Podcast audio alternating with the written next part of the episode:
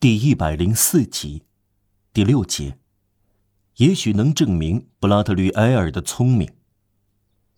一八二三年圣诞节的当天下午，有个人在巴黎济贫院大街最偏僻的地方溜达了很久。这个人好像在找住的地方，似乎看中圣马尔索区破旧的边缘最普通的房子。下文读者会读到，这个人确实在这个偏僻的街区租了一个房间。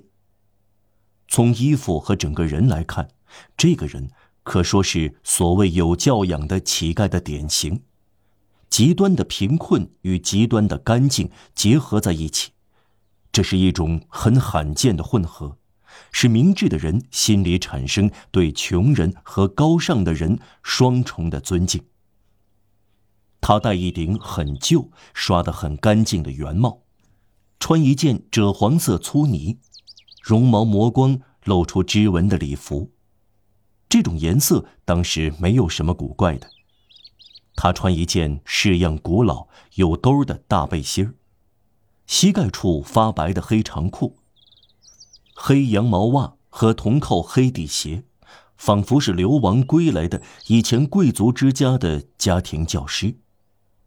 从他全白的头发、有皱纹的额角、苍白的嘴唇，显示出生活的磨难和疲乏的脸来看，可以设想他已六十开外。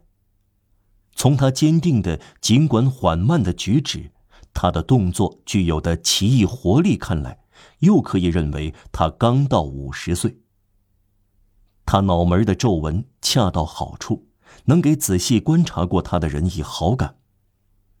他的嘴唇紧闭时有一条古怪的褶皱，显得严肃而谦卑。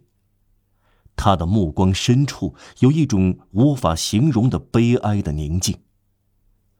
他的左手拿着一只小包裹，用一块手帕打了结。右手拄着一根拐杖，是从篱笆上拆下来的。这根棍子仔细修削过，看起来不太吓人。那些结都加以利用，并用红色的蜡做了一个珊瑚般的圆头。这是一根粗短木棍，不过像一根手杖。在这条大街上，尤其是冬天，行人很少。这个人好像回避而不是寻找行人，不过也不像故意的。这一时期，国王路易十八几乎天天到舒瓦奇御院。这是他喜爱的一个散步场所，将近两点钟几乎一成不变，可以看到他的马车和护从从济贫院大街飞驰而过。这给街区的穷苦女人代替了终点。他们说：“两点了，他返回杜耶勒里宫去了。”有的人跑过来，还有的人排列成行，因为是国王经过，总要热闹一下。再说，路易十八的出现和离去，在巴黎的街道上总要产生轰动。一掠而过，但很壮观。这个肢体不灵便的国王喜欢坐车奔驰，他行走不便却想奔跑。这个腿脚不便的人很想风驰电掣般被拖着走。他平静而严肃地在出鞘的军刀中间掠过。他的庞大轿车全部漆成金色，粗大的百合枝画在车厢壁上，隆隆的滚过去。人们刚来得及瞥上一眼。在右边后排的角上，可以看到一张阔脸，坚定而红润，带着玉鸟冠的扑粉的额头，高傲、严峻和精明的目光，文人的微笑，两只大肩章。流苏漂浮在一件平民上装之上。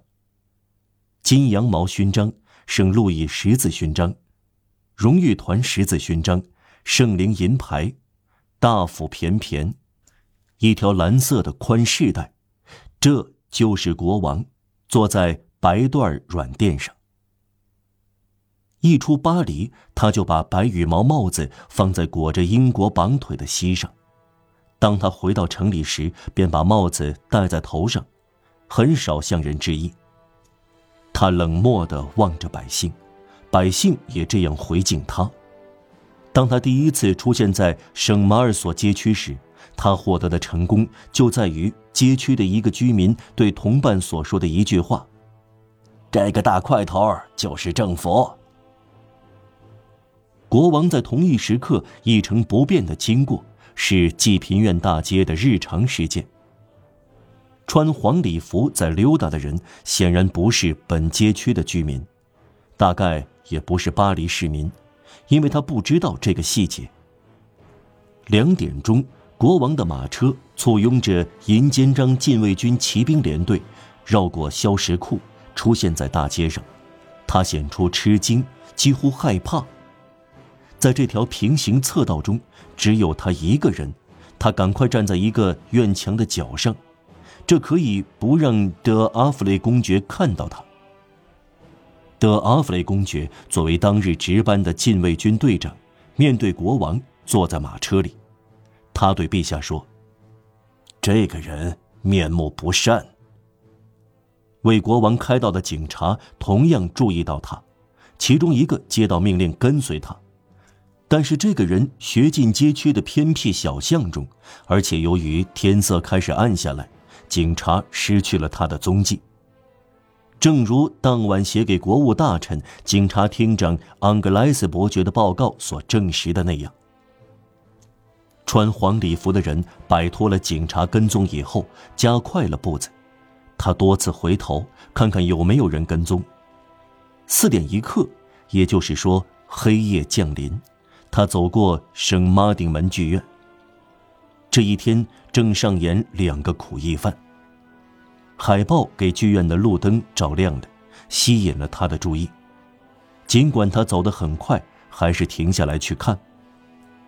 过了一会儿，他来到小板死胡同，走进西盆这间拉尼车行的办公室。一车在四点半出发，几匹马已经套上了车，车夫招呼旅客，他们匆匆登上高高的铁踏板。那个汉子问道。有位置吗？只有一个，在我赶车的座位旁边。车夫说：“我要了，上车吧。”但出发之前，车夫瞥了一眼这个旅客寒酸的服装和小包裹，要他付钱。你一直到拉尼吗？车夫问。“是的。”这个汉子回答。旅客付了到拉尼的车钱，马车出发了。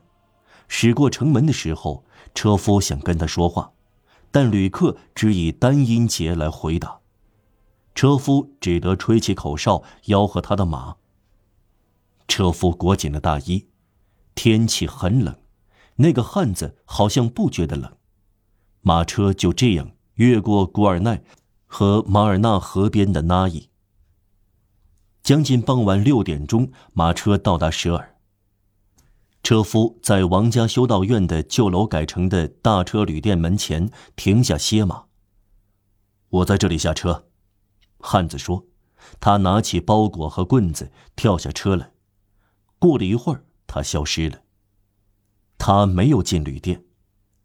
过了几分钟，马车重新开往拉尼时，在十二的大路上没有遇到他。车夫朝车里的旅客回过身来。啊，他说：“他不是这里的人，因为我不认识他。他看来一分钱也没有，可是他不在乎钱。他付了钱到拉尼，却只到十二。天黑了，家家门关户闭，他不进旅店，再也看不到他。哼，他钻进了地里了。”那个汉子并没有钻进地里，但他大步流星。匆匆学进十二大街的黑暗中，然后他往左拐入通往蒙菲梅的村间小路，来到教堂，仿佛他熟悉当地，已经来过这里。他沿着这条路快步走去，在加尼到拉尼的旧日林荫路交叉口，他听到有人走过来，便赶紧躲在一个壕沟里，等待那些人走远了。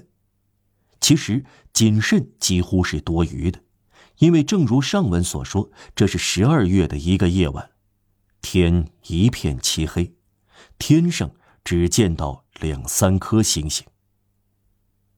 山冈正是从这里升起。这个汉子没有回去蒙飞梅那条路，他往右拐，穿过田野，大步来到树林。他走进树林后，放慢了脚步，开始仔细观察每棵树，一步步往前走，仿佛在寻找只有他知道的一条神秘的路。沿着这条路往前走，有一刻，他似乎要迷路了，踌躇不决地停下来。他摸索着，最后来到一片林中空地，那里有一大堆发白的大石头。他赶快朝这堆石头走去，透过夜雾仔细查看一番，好像在检阅。一棵大树，长满增生的树瘤，离开这堆石头有几步路。他走向这棵树，用手抚摸树皮。好像在竭力认出和计数所有的树瘤。这是一棵白蜡树，对面是一棵栗子树，害病脱皮，被人钉了一圈新板，包扎起来。他踮起脚尖，摸到了这块新板，然后他在这棵树与石头之间的地上踩踏了一阵，仿佛确认地面有没有在最近翻动过。然后他辨明方向，穿过树林走去。就是这个人刚遇到科赛特。他越过树丛，朝蒙菲美的方向走，早就看到这个小黑影呻吟着往前蠕动，把重负撂在地上，又提起来，重新向前走。他走进来，认出这是一个小孩子，拎着一大桶水。于是他走向孩子，默默地抓住了水桶手柄。